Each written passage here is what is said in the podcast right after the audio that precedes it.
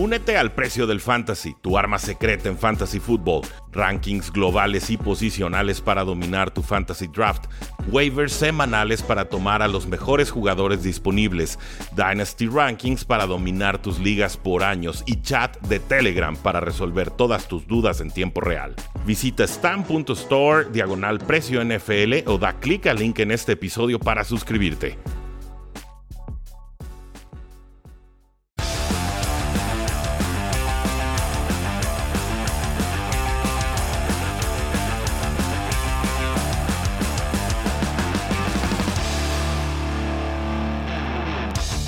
Saludos a todos y bienvenidos a un programa más de Tres y Fuera, donde la NFL no termina y nosotros tampoco. Mi nombre es Rudy Jacinto, me encuentran en Twitter como arroba paradoja NFL. Es para gusto como siempre poder platicar sobre todo lo que sucede en la National Football League, ahora en su ya casi oficial temporada NFL 2021. ¿Cómo estás, Oscar? De 3 y fuera. Triste.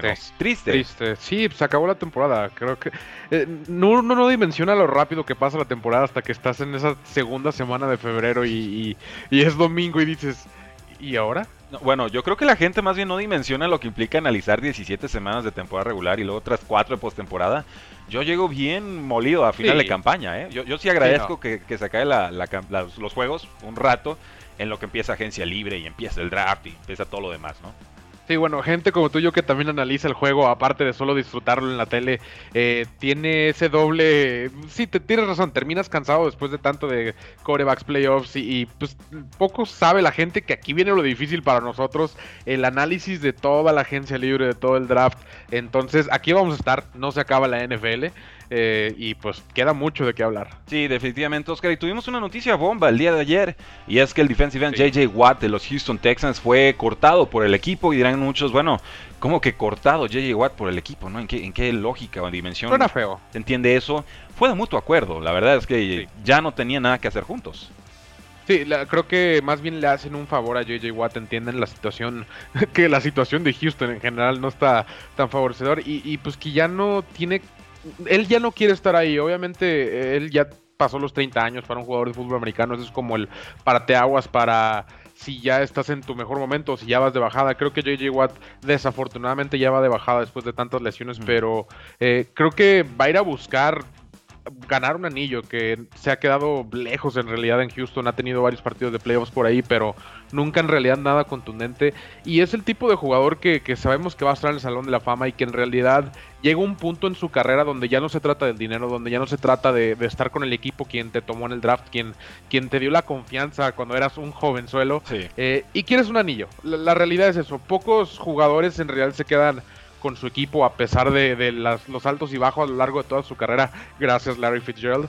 Eh, pero son muy, muy contados en realidad. Sí, eh, vamos, a JJ Watt, ahorita lo vemos, dicen, bueno, es un hombre que ha estado ya mucho tiempo en la NFL, ¿no? JJ Watt, digo, para los que no lo terminan de dimensionar como tal, JJ Watt era Aaron Donald. JJ Watt era ese MVP defensivo del año, año tras año con el que podías contar sí o sí, con el que tenías dos, tres capturas por partido, el que tenías, para el que tenías que diseñar toda la ofensiva, o sea, cargar toda tu protección a un lado y le da oportunidad a los demás. Luego tuvo un tema de lesiones, dos, tres años complicado. Tuvo también una campaña muy fuerte en Houston y por eso lo quieren mucho cuando las inundaciones por ahí del 2018, 7-18. Y, y, bueno, regresa y regresa a buen nivel. Obviamente esta última campaña ya no fue el JJ Watt de antaño, pero a mí sigue pareciendo un jugador perfectamente útil, que encaja en cualquier sistema, 3-4, 4-3, lo pones en como one technique, 3 technique, 5 technique, o sea, lo alineas en cualquier parte de la línea defensiva y te va a producir y te va a ayudar. Solamente buscaré un equipo en el que haya otros pass rushers para que entonces puedas cuidar un poco la carga de trabajo que tenga JJ Watt, porque eso sí pasaba mucho con, con Texans, siempre jugaba arriba del 90% de los snaps. Sí, eh, estoy totalmente de acuerdo con lo que dices, que eh, necesitas estar en un equipo con a lo mejor más lineos defensivos de un calibre alto, pero déjame decirte, si esto es un ejemplo y que vamos a hablar un poco más al rato de esto. Pongámoslo en Tampa Bay, que, es un ah, equipo donde... Ya empezaste, ya empezaste. ya, empecé. a ver. Eh, pero, pero a lo que voy es ponlo en Tampa Bay, con, una, con esa línea defensiva que es quizá la mejor de la liga ahorita, o por lo menos en los últimos 5 o 6 semanas ha sido la mejor. Sería yo creo que el segundo mejor jugador de esa línea defensiva de todos modos. Es a lo que voy. A lo mejor si lo pones en una línea donde él va a ser el estelar y donde él va a tener que hacer todo, no va a brillar. De acuerdo. Pero si lo pones en una línea en un nivel similar, incluso poquito abajo de él, va a generar muchos problemas todavía, porque es ese tipo de jugador. Todavía tiene 32 años, me parece, todavía tiene bastante que jugar. No va a ser la estrella de la defensa, pero va a ser una de las partes complementarias más fuertes del equipo, eh, a donde sea que vaya. J.J. Watt fue seleccionado por los Houston Texans en el pick número 11 global. Ese año 2011 tuvo tantos buenos jugadores. O sea, estás hablando de AJ Greens y Julio Jones y, todo. Esa, esa, clase de draft es verdaderamente, yo creo, la, quizás la mejor de este lado del milenio. Pero imagínense, es un talento que va sí o sí al Salón de la Fama. Seleccionaron el pick número 11 porque la NFL creía que habían 10 jugadores mejores y tampoco es que fallaran muchos de esos equipos, ¿eh? se quedaron muy contentos con sus eh, selecciones. Entonces, a, mí me, parece que esto es justo. Se ahorran los, Texans 17 millones de dólares. Era claro que no iba a jugar eh, JJ Watt con el contrato que ya, que ya tenía. Un contrato muy oneroso, ya no, ya no acorde a sus prestaciones, sobre todo no acorde al momento que van a vivir los Houston Texans una reconstrucción dolorosa, larga, y, falta ver qué sucede con, con Deshaun Watson, ¿no? Eh, salió JJ Watt, él es de Wisconsin y sale con su, con su no su blazer, su, sudadera y de Wisconsin a dar el anuncio de despedir y demás. Y de inmediato todos pensamos, o todos los que sabemos más o menos pensamos, se va a Packers. Mm. ¿Crees? Yo, lo primero que dije es Pittsburgh, por obvias razones, que ahí está TJ Watt y, yo, yo creo, yo, creo que va un contendiente, yo creo que entiende que Steelers va a tener muchos problemas, o sea, que, eh, que no le alcanza para, para, realmente competir un Super Bowl. Y, justamente, eh, regresando otra vez al tema de, buscar un equipo que es contendiente, que también vamos a hablar al rato, eh, hay varios equipos, creo yo, que ahorita van a buscar replicar lo que hizo Tampa Bay con Tom Brady. El, primero lo, de siempre, ¿no? Gana el Super Bowl y esa es la fórmula de la victoria.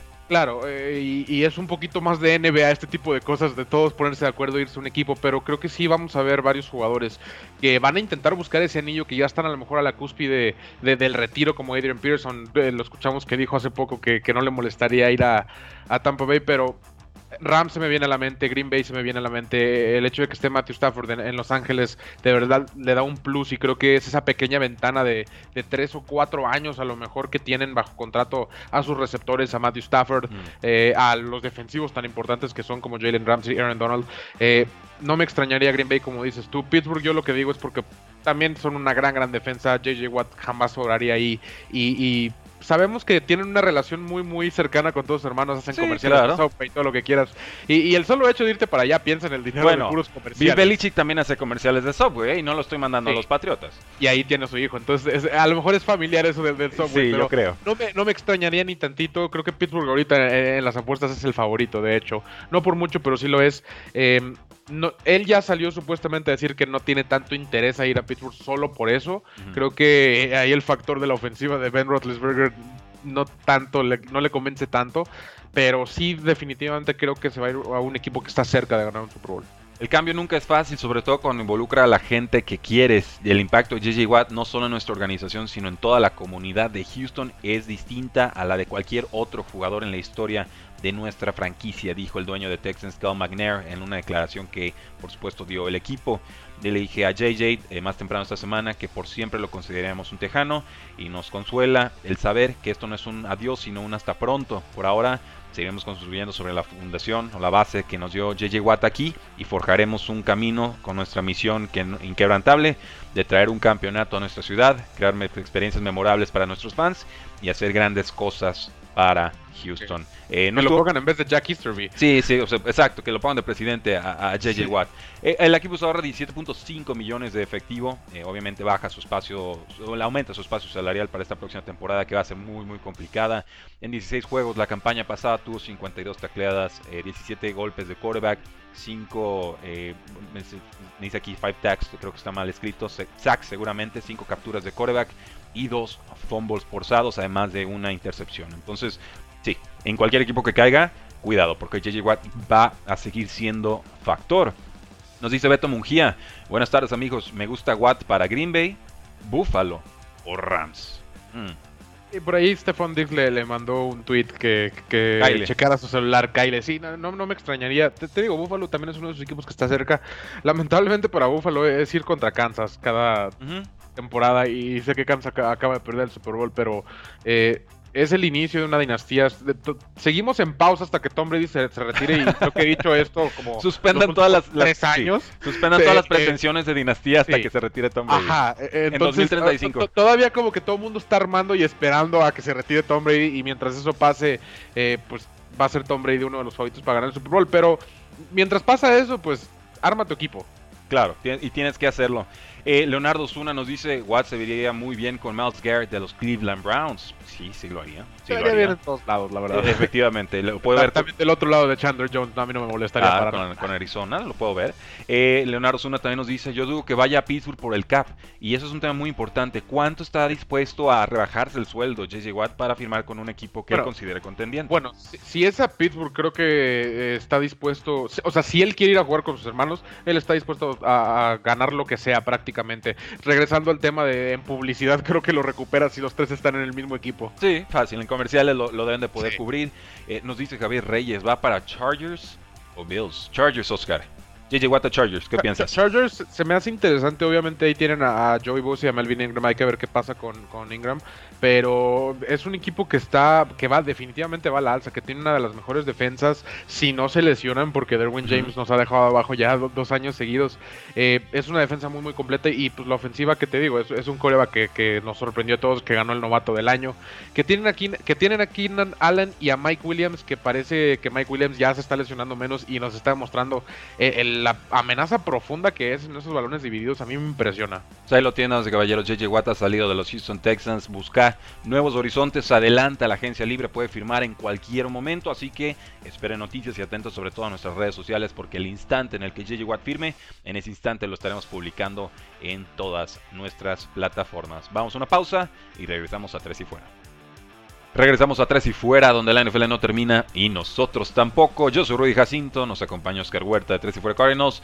Oscar, si alguien quiere saber del Super Bowl 55, de la victoria de Tom Brady, de la derrota de los Kansas City Chiefs, pues puede escuchar el podcast de Tres y Fuera NFL. Ahí hicimos comentarios en dos episodios distintos. Pero, ¿qué debe saber el pueblo que no ha escuchado esos episodios? Eh, dejen de dudar de Tom Brady.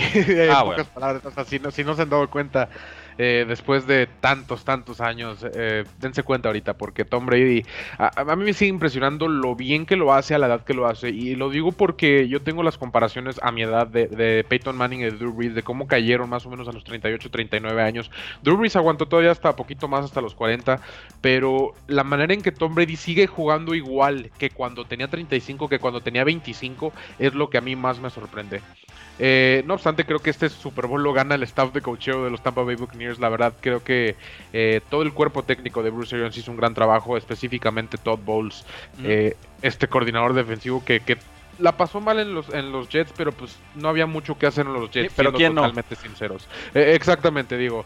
Adam Gaze hizo a los Jets pasarla mal. Y, y, entonces imagínense qué tipo de coach es Adam Gaze, pero eh, Todd Bowles, la verdad, creo que va a tener otra oportunidad muy pronto. Yo creo que el próximo año va, a estar sonando mucho. Defensivamente ha sido muy, muy bueno. Tenía la defensa de Arizona en top 5 desde hace 7, 8 años. Mm. La de Jets siempre fue una buena defensa cuando estaba. Era de lo rescatable, la verdad, de los Jets. Eh, y lo vimos ahora con Tampa Bay, lo que es capaz de hacerlo ya con tres diferentes equipos. Y, la verdad que neutralizar a Patrick Mahomes a no anotar ningún touchdown es prácticamente eh, imposible. No lo habíamos visto creo que en la NFL nunca y, lo vimos de Todd Bowles en el partido más importante del año. Eh, y Tom Brady pues lo único que tenía que hacer es completar, nada agresivo, nada complicado, solo mantener el ritmo y, mantener el equipo adelante. Y la verdad creo que pasando por ahí de la mitad del tercer cuarto, eh, Todd Bowles le hizo la chamba muy, muy fácil. No, sí, siempre fue hacia adelante, pero como tractor, ¿no? Y al frente tener un árbol que se estaba rompiendo. Eh, no me gustó nada el, plan ofensivo, por supuesto, los Kansas City Chiefs. Lo hubiera dedicado en algún momento un poco más de protección a la línea ofensiva. Más del 90% de los snaps los tuvieron con solo cinco linieros casi todos eran suplentes, no eran los que empezaron la temporada y contra un pass rush de cuatro hombres muy poderosos, pues te la iban a ganar casi siempre. Esto no quita, por ejemplo, que Patrick Mahomes, además de, a pesar de sus jugadas espectaculares, no sé si coincidas, Oscar, había un montón de jugadas en las que solo tenía que escalar el bolsillo. Y sin embargo se escapaba a la derecha o a la izquierda, ¿no? Y, ahí es donde le falta la madurez. Aunque no lo crean, a, Patrick Mahomes sigue en proceso de maduración. Creo que, creo que tanto Levante David como Devin White estuvieron bastante ocupados en cobertura. Creo que Levante David, a pesar de que Travis Kelsey tuvo muchas restricciones, creo que estuvo bastante bien cubierto. Atrapaba el balón y lo tacleaban, estaban encima de él en realidad. Eran buenos balones de Patrick Mahomes. Y aún así Travis Kelsey soltó varios balones que, quedarán ahí en duda para la cinta. Eh, pero el hecho de que estuvieran tanto cobertura, creo que abría un poquito más el centro del campo, no lo aprovecharon tanto y pues Tyreek Hill lo neutralizaron de una manera que definitivamente no esperaba. Dolorosa.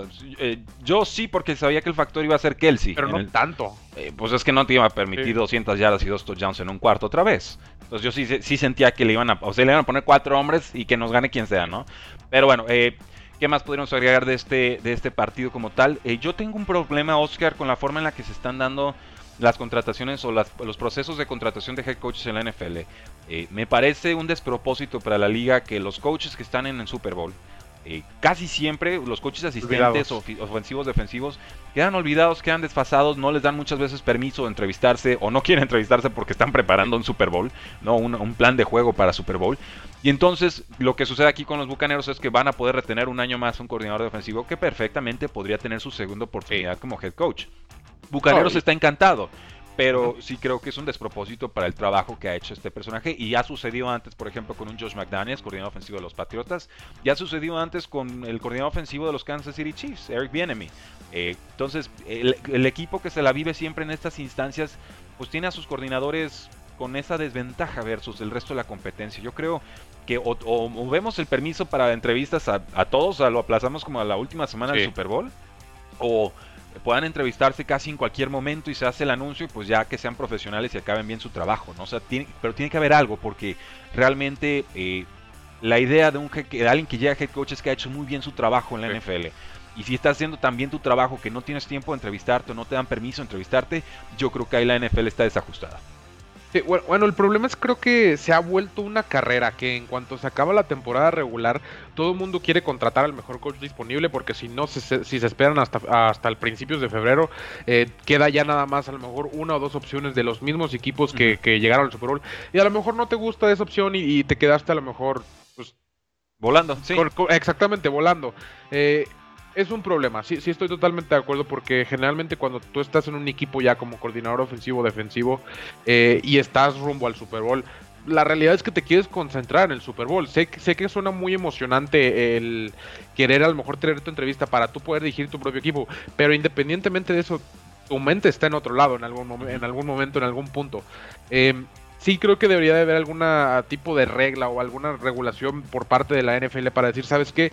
Nadie puede entrevistar ni contratar como la agencia libre, que la hacen hasta marzo, que no que hay un tampering period que no puedes ni siquiera platicar con los jugadores hasta que hasta cierta fecha, cierta hora. Dicen. A lo mejor no tan estricto, sí, dicen obviamente, pero eh, ahí los mensajitos y, los vamos a cenar y lo que quieras eh, siempre existen. Eh, pero sí tienes que poner alguna regla que a lo mejor no tan estricta como la de los jugadores con tal cierta fecha, cierta hora, pero a lo mejor después del Super Bowl, campo abierto, el que quien quiera, a lo mejor tú ya puedes tener... Alguien alineado alguien alineado exactamente, por eso no, a lo mejor no ser tan estricto como los jugadores, eh, pero definitivamente darle una oportunidad a todos los coaches que no tienen tanto tiempo para estarse entrevistando durante todo ese mes de enero que están ocupados con su equipo. Eh, necesitan esa misma ventana después de que se acaba la temporada. Mira, qué, importante comentario nos está dando Leonardo Zuna en, en, nuestro YouTube Live, youtube.com, diagonal 3 y fuera. Dice, el año pasado Cleveland tardó hasta marzo en contratar para analizar bien a los disponibles y eligieron al mejor del momento. Y estoy de acuerdo, el mejor del momento es el, que acaba de ganar el head coach del año, Kevin Stefanski, que era el coordinador ofensivo de los vikingos de Minnesota. Minnesota no estuvo en las finales instancias de postemporada, pero eh, es prueba lo que hizo Cleveland que sí puedes esperarte, que sí puedes procesar. Y sí, siempre va a ser, o sea, siempre va a haber una incógnita en el sentido de y, que... y lo que quiero, lo que quiero que le quiten es ese factor de volado. ¿Por qué te tienes que arriesgar a, hacer un buen análisis? O, arriesgarte a escoger en a lo mejor en una semana sin en realidad entrevistar a todo mundo solo por ganar el que tú crees que es el mejor en papel. Sí, entonces bueno, ahí dejo la, reflexión, esa es la parte que me sabe mal eh, por parte de, Todd Bowles y, y, por qué no decirlo también de Byron Leftwich, ¿no? O sea, el, coordinador ofensivo, a ver, Ojo, en, las métricas avanzadas esto no fue ninguna sorpresa. ¿eh? Tampa Bay fue mejor equipo que Kansas City casi toda la temporada. Top 5 en DVOA ofensivo, top 5 en DVOA defensivo. Eh, Kansas City era como top 5 en ofensiva y como número 27 en defensa o número 15, o sea, exagero, pero el caso es que estaba muy marcado que el equipo más completo era Bucaneros. Si tomamos pues a Chiefs como lo hice yo es porque creíamos que la magia de Mahomes iba a aparecer, pero pues yo ya aprendí que a, veces no es tan bueno apostarle a la magia, ¿no? Mejora los hechos. Sí, bueno, la, magia todavía tiene 24, 25 años y, todavía está madurando, pero sí, justo eso iba. Byron Leftwich, yo conozco todos estos coordinadores muy, muy bien de hace 4 o 5 años. Oscar, ¿por qué, no, ¿por qué Arizona no ganó un Super Bowl con estos personajes? A ver. Pues porque Cam Newton tuvo una temporada de locos. Nunca la volvió a tener. No. Y, luego no jugó en el Super Bowl. Ah. Eso fue un poquito de todo. Digo, también fue, era Carson Palmer en vez de Tom Brady. Pero que sirva de, experiencia lo que hicieron con Carson Palmer. Entonces imagínense lo que iban a hacer con Tom Brady. Claro. Eh, estos coches, la verdad, eran muy buenos. Desde que estaban en Arizona, le sacaban el provecho a jugadores que, de verdad. A Larry Fitzgerald le hicieron un receptor de mil yardas a los 35 años, eh, desde el slot. Eso te habla más o menos de la capacidad de adaptarse. Y es justo lo que quería decir de Byron Leftwich. Logró adaptar un sistema de Bruce Arians que era súper agresivo, súper balón profundo, súper. Pues sin importante, anárquico, hasta diría yo. A, un coreback que es el coreback más seguro de pases cortos, de pases rápidos, de slants, de hooks, de todo lo que quieras para que funcionara. Ahora, no fue una transición completa, fue una adaptación del estilo de Brady al estilo de Arians y encontraron algo en medio. Porque esta temporada vimos algo que Tom Brady prácticamente nunca lo veíamos hacer pases de 30, 40, 50 yardas completos, casi todos los partidos, casi en touchdowns de más de 40 yardas, no, no, sé exactamente el número, pero estoy seguro que era de sus más altos de toda su carrera. Y, mucha gente no le da crédito a eso, mucha gente pues es hombre y... Eh, el pasecito slot te mata con mil, con, mil pasecitos cortos, ¿no? Vayan a ver en realidad los pases profundos que atrapó Chris Godwin, que el que atrapó Scotty Miller en el campeonato de conferencia contra los Saints, eh, está, o sea, está fácil verlo pero no entenderlo. Eh, está, está, fácil verlo como gracias Tom Brady, él, él, fue el que levantó, pero la verdad es que este staff de cocheo, tanto defensivo como ofensivo, es muy muy bueno. Arizona no se quedó a, Byron Leftwich porque fue parte del paquete de Steve Wilkes sobre ese fracaso de Josh Rosen, pero la verdad es que desde que, lo, desde que Bruce Arians rearmó ese staff en Tampa Bay con ese equipo y aparte le sumaron a Tom Brady, iba a ser peligroso. Era solo la cuestión de cómo iban a adaptar el estilo al estilo de Bruce Arians. Nos dice eh, Franco Jafet, eh, Frank Reich, el head coach de los Colts, llegó en febrero. Entonces, ha, habido historial reciente de equipos que se esperan y tienen muy buenos resultados.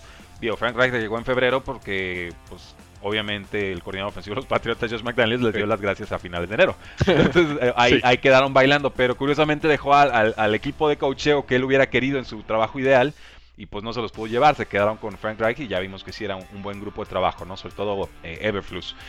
Pues sí, así es, Oscar. Creo que es justo campeón Tampa Bay Buccaneers. Creo que hay riesgo de que repitan, aunque no son los favoritos en estos momentos en las apuestas. Hay más riesgo de que repitan. Sí, eh, ahora hay, muchos agentes libres. Está Rob Gronkowski, está Chris Godwin, el receptor abierto. Está Leonard Fournette, quien tuvo más de 100 yardas en este partido y una gran postemporada. Shaq Barrett, el, líder de capturas hace dos años, volvió a tener una buena campaña. Eh, Lavonte David también se convierte en agente libre. Estoy seguro. Con su 34 años, también agente libre. Tuvo una captura y media en este Super Bowl. Eh, y tienen como unos 29, 30 millones de espacio salarial. Entonces, veo complicado que retengan a todos, por más que los esté pidiendo Bruce Arians. Sí, no, creo yo que el hecho de ganar el primer anillo en el primer año de alguna manera te motiva a, tomar un salario menor. Por ahí ya leí que, Mike Evans está dispuesto a reajustar su salario para retener a Chris Godwin. Entonces, eh, creo que vamos a empezar a ver este tipo de cosas específicamente con el equipo de Tampa Bay nada más. Eh, Adrian Peterson ya mostró interés y te apuesto ah, que pues no claro. no, y te, apuesto que no va a firmar por un dólar más del, del mínimo de veterano. Eh, sí, te, Lo, te lo firmo. Va, va, por, va por su anillo, ya lo dijo. Si Tampa Bay me quiere, yo voy con y, hay una relación Bruce Arians y Peterson y un resultado exitoso que hubo en, Arizona, ¿no? Sí. En fin, creo que, justo campeón Tampa Bay, Chiefs pues a reencontrarse, obviamente lo que sucedió en la línea ofensiva no puede repetirse, hay que invertirle esa posición, Mounts no te la va a poder resolver siempre si tiene que estar corriendo por su vida. En defensa, pues hay que ver qué tan práctico es siempre estar buscando la entrega de balón, porque cuando no llega esa entrega de balón, eh, cedes como 400, 500 yardas, cedes touchdowns a placer, tuvieron ahí la oportunidad de detener en la yarda uno tres veces eh, con acarreos de Ronald Jones. Yo creo que si hubiera sido Leonard Fournette no lo detenían. Pero eh, el caso es que todas las unidades decepcionaron. Y sobre todo el, tema de los castigos de los Kansas City Chiefs, que yo entiendo que a muchos no les gustó el criterio arbitral. La realidad es que desde 2018 los Chiefs son el equipo más castigado de toda la NFL. Entonces a, mí no me sorprendió que les marcaran tantos pañuelos. Simplemente en este partido decidieron empezárselos a marcar. Vamos a una pausa y regresamos con más noticias generales de la NFL.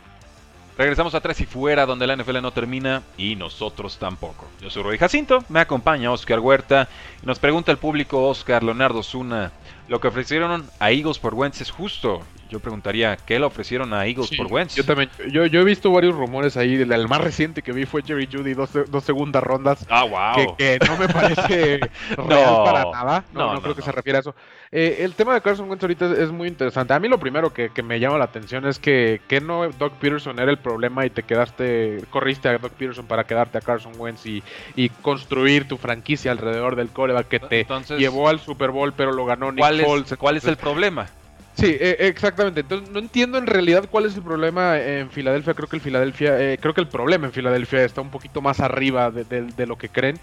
Em, ¿Más arriba de dueño? ¿O, o- o cómo? eh, pues, eh, ¿O, no, o con el puro general sea, manager? Eh, con los dos a lo mejor. Eh, el problema es que cuando está tan arriba es muy muy difícil deshacerte del problema y, y le están queriendo echar la culpa a, a todo lo que puedan. Ahora va a ser Carson Wentz. Pregúntale a los eh, Texans si no es Sí, difícil. exactamente. Eh, empezaron con Bill O'Brien, luego DeAndre Hopkins, luego JJ Watt y posiblemente sea Deshaun Watson. Pero bueno, eh, el tema con Carson Wentz es que eh, no sé qué tanto le vayan a sacar. Por ahí vi también rumores que Nick, le ofrecieron a Nick Foles, que se, se me hizo muy, muy Eh, chistoso. porque sería como, sería como full circle de, de- de regresamos a donde estábamos. Sería, no tengo ni idea de lo que voy a estaba. hacer. Sería una idea, sería ridículo que hicieran un trade por Nick Foles. Ahora, creo que lo más conveniente es que, que sí se vaya Carson Wentz. Creo que sí necesita eh, empezar de nuevo en algún otro lugar, eh, donde sea prácticamente, ya sea en Colts, ya sea en Chicago, ya sea en, no sé, en donde tú quieras, pero la realidad es que creo que ya el equipo no está contento con él y él no está contento con el equipo. Sí, eh, ahora, ha habido muchos rumores de que puede ser mal compañero de vestidor y yo no he visto nada de Carson Wentz que me haga pensar Sí. que, que- que no es líder o que no quiere competir o demás, o que entrena mal o algo por el estilo. Yo sigo creyendo perfectamente en el mariscal de campo. Entiendo que tuvo una temporada muy complicada. Entiendo que su 2019 con 4.000 yardas y ningún receptor de más de 500 porque tenía pura basura atrapándole pases, eh, no la podemos descartar. Y su temporada de MVP, que ya queda más, más lejos en la historia, pues tampoco. Entonces yo estoy más, más que dispuesto a decir esto fue un mal año, con mala línea ofensiva, con jugadores muy lesionados, con coaches que perdieron la brújula y con un Carson Wentz que estuve, se cansó de ser golpeado. Entonces Lo- nos los reseteamos en otro equipo. Hemos visto estos malos años de Matthew Stafford, los hemos visto hasta de Aaron Rodgers, los hemos visto de Pero muchos, no, muchos no a este grado, ¿eh? No a este grado. El, Eh, el colapso, de- no. de el- el- otros, sí, no, de Philip Rivers, no, por ejemplo, no, no, sí. no. El colapso que eh, y lo puedo, te- me voy con la métrica, no la tengo en la mano, pero la vi. Por métrica, el colapso de Carson Wentz del 2019 al 2020 es más propia de un jugador estilo Peyton Manning que topa con muro y se retira al año siguiente que de un jugador de Bueno. 28 años que se supone estaría en el Eh, apogeo de su carrera. Ahí la cosa es que tiene 28 años, pero algo comparable, por ejemplo, para mí es Eli Manning, que, que de repente te gana un Super Bowl y de- luego tiene veintitantas Pero te lo, sí, ok, de acuerdo, pero no con la producción que, o sea, Eli Manning nunca tuvo una temporada con la de Carson Wentz. En el sentido de producción Ay, ofensiva, ya. su techo ofensivo nunca fue el de un Carson Wentz. El, el techo de ofensiva de Eli Manning, creo que sí tuvo por ahí varios momentos. No sé Rachitas, exactamente. no tuvo las- temporadas. Sí, son rachitas, pero también sí de, de alguna manera se puede argumentar que lo de Carson Wentz también han sido rachitas. Eh, Pero, tuvo ah, una temporada. Fue para sí. MVP. Sí, pero se lesionó también en, semana. 13, no, semana 13 o 14, si no me equivoco, pero ya habían calificado, evidentemente. Eh, O sea, lo sigue, que voy si- es... sigue es- sin ser una temporada completa con todo y playoffs y me sigue causando esa duda. Sí, yo, yo, yo lo que lo que quiero plantear es, ok, yo soy el más férreo defensor de Carson Wentz y se- de repente se me acaban las excusas, nada más para que lo sepan. Pero el colapso que vimos por métrica, por estadística, por nivel de campo, porque ya no está leyendo bien el- lo que sucedía en el, en el, en el field, es, es Desesperación muy también. preocupante. Entonces solo estoy diciendo, si Sí. haces trade por Carson Wentz, creo que va a funcionar. Pero creo que también el riesgo es mayor de lo que muchos equipos están dispuestos o creyendo Sí. asumir. Está bien que creamos que Eagles es el problema, pero eh, insisto, este colapso que vimos de un año para otro no lo hemos visto antes en la Sí, historia eh, a nivel empeñar- producción, entregas de balón, touchdowns y yardas generadas. Empeñar el futuro como a la Matthew Stafford, la verdad lo veo muy, muy complicado que alguien lo haga. Siendo totalmente sincero, yo creo que a lo mucho le sacan una primera ronda si es que, y tardía, a lo mejor un equipo como Colts que están en esa posición. Pero fuera de ahí, de verdad, sí dudo que alguien se arriesgue tanto como Carson Wentz como lo hacen con, con Matthew Stafford, quien es más grande, Sí. quien ha tenido más lesiones, Y ahí pero está. que también, pero ahí está, exactamente, pero también te da razones para hacerlo. Y Carson Wentz, a pesar de esa temporada de MVP, a pesar de las 4.000 yardas con, con receptores que la verdad no hacían nada, eh, veo difícil que alguien se arriesgue mucho. Ahora, ojo, dice Leonardo Zuna, la oferta que se menciona de Colts son dos primeras rondas. Las primeras rondas de Colts generalmente son del pick número 18 para atrás. Y sería, no sé si este año, sería este y el siguiente. Es, es- es muy oneroso. Yo creo que Carson Wentz no vale dos primeras rondas por el contrato que tiene. Una quizá. Una, o sea, si, si Eagles quiere usar el ejemplo de Matthew Stafford porque ahí consiguieron dos primeras rondas los, los Detroit Lions, pues creo que la NFL se va a reír de ellos. Sí, no, no es lo mismo, creo que... Una de esas primeras rondas era comprar el contrato caro que nadie quería de, de Jared Goff. Exactamente, creo que lo, único comparable sería de Sean Watson y aún así, y este, bueno, eh, sería más de Sean Watson evidentemente, pero es el único que está cerca de algo similar a lo de Matthew Stafford ahorita. Dice Vlad Milan que Eagles tiene el mismo asunto que los Texans. Los dos pueden acabar como Washington si se les juntan más problemas así. O sea, sí hay síntomas de franquicia disfuncional. Y el general manager Harry Roseman ya se tuvo que haber ido. Ha tenido 3-4 drafts muy malos. Se rompió el vestidor, ¿no? Obviamente este año ya le echó la culpa a Doug Peterson, pero el siguiente año a quién se lo va a echar si no hay resultados. Y yo creo que no los va a haber. Entonces, eh, así está la cosa. Eh, Franco Jafet dice, en el último año Wentz tuvo un deterioro notable en sus mecánicas, de acuerdo, y lecturas de campo, de acuerdo. Sin embargo, tuvo puntos brillantes que estoy seguro los Colts pueden sacar a relucir. Y es con el head coach con el que le fue mejor en su carrera. El año MVP fue con el head coach actual de, los Colts, Frank Reich. Entonces, ese es el, vínculo que estamos buscando. Sería la mejor opción. Ya. Ah, no, nos dice eh, Franco, no, los Colts ofrecieron dos segundas y una cuarta. Los Colts no ofrecieron una primera ni por Stafford. Ok, bueno, ahí está. Dos segundas y una cuarta me parece más razonable, más en juego. Falta ver cuántos pretendientes tendría Carson Wentz para ver entonces cuál es realmente su, precio de mercado. Oscar, el head coach Urban Meyer no ha tenido ni un solo juego como y ya se metió en problemas. O sea, sí, no, no, tiene ni coreback y ya se metió en problemas. Acaba de renunciar el coach Chris Doyle que había contratado Urban Meyer por un, por un, backlash que, que, hubo por su historial colegial, sobre todo con afroamericanos. Oscar, ¿Qué pasó? ¿Por qué fue tan controversial la contratación de Chris Doyle y por qué eh, renuncia al día siguiente? Bueno, aquí, mi, amigo Chris Doyle tiene un historial en, Iowa, me parece, de ser el, entrenador de pesas, el, que los entrenan en, el bench press y las sentadillas. Eh, según leí, ha puesto en el hospital a 13 jugadores. Ah. Eh, todos de descendencia afroamericana, por eso son aquí un poquito las declaraciones del tema racista y que ha tenido preferencia sobre jugadores no afroamericanos. Em, pero pues simplemente con poner un jugador en el hospital, creo que eh, sé que muchos entrenadores quieren hacerse los rudos como antes y, que les gritas y hasta les pegan, a lo mejor ahí con un cinto mientras están eh, levantando pesas, pero la realidad es que eh, no, no, es eficiente. Definitivamente no es la manera correcta de hacerlo y, creo que hoy en día estos temas los sacan a la luz como debe de ser más rápido, los critican como debe de ser más abiertamente y me da gusto que lo hagan. Creo que eh, lo renuncian lejos de que él renuncie.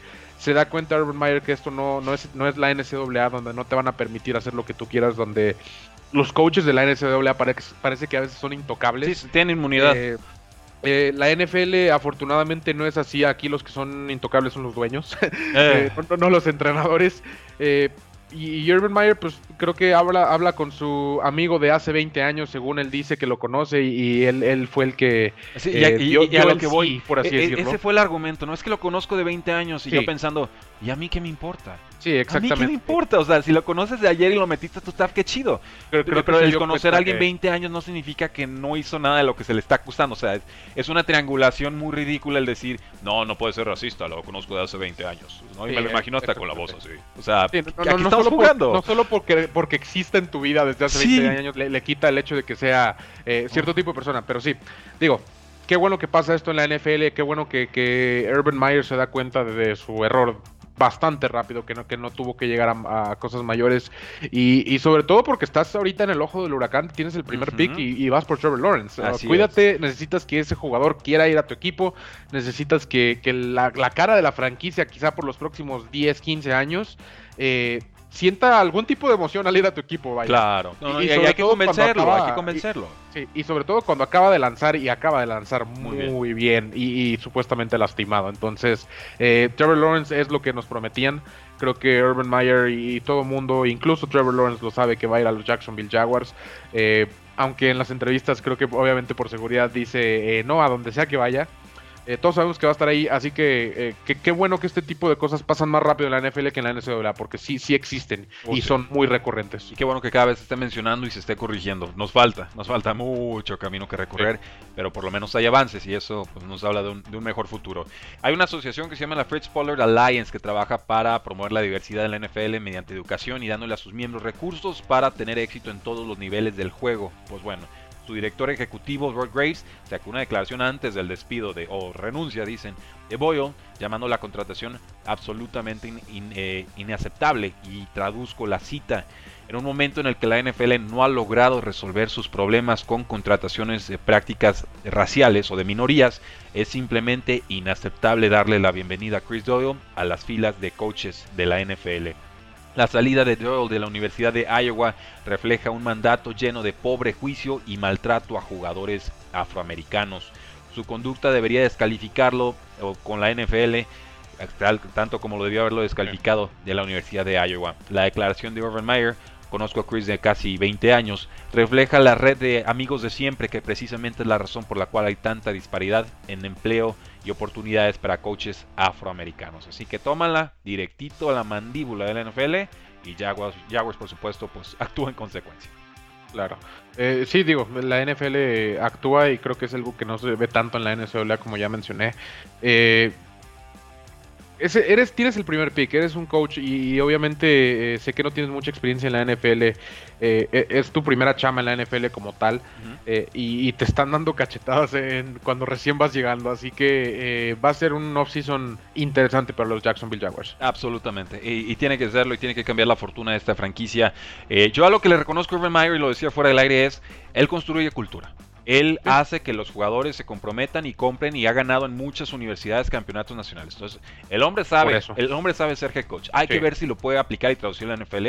Yo creo que sí. No veo por qué lo colegial no puede aplicarse en la NFL, aunque tengamos varias advertencias en el pasado, como Chip Kelly, como, como, eh, como Nick Saban y demás. Pero creo que la colección de picks, de espacio salarial, de talento actual y experiencia de Urban Meyer siempre y cuando el tema emocional y las derrotas no le caigan muy pesadas porque le provoca un malestar físico muy fuerte y por eso se ha retirado varias veces.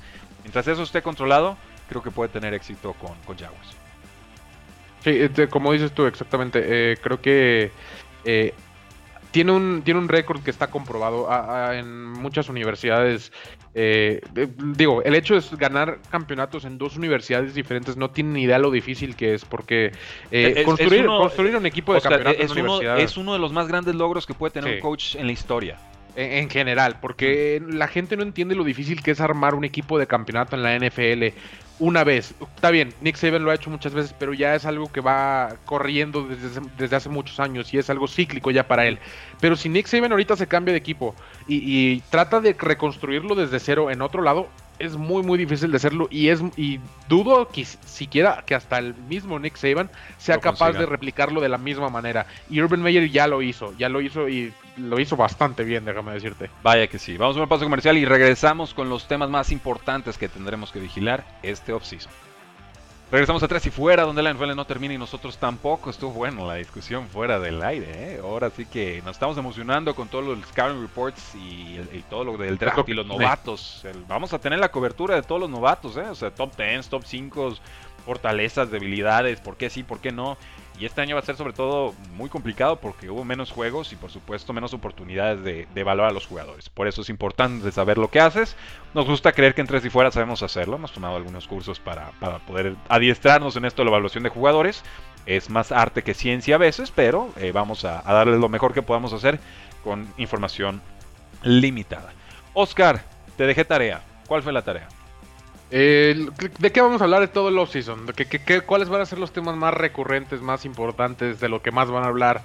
Aunque no les gusten, porque eh, es lo que llama la atención a los medios. Y, tengo aquí cinco temas de los que yo creo que vamos a ver recurrentemente durante los próximos tres meses, diría yo, antes del draft. dos, dos meses eh, porque después del draft, la verdad, se vuelve un poquito lenta la cosa aquí en, en términos de medios de NFL, en todos los training camps y demás.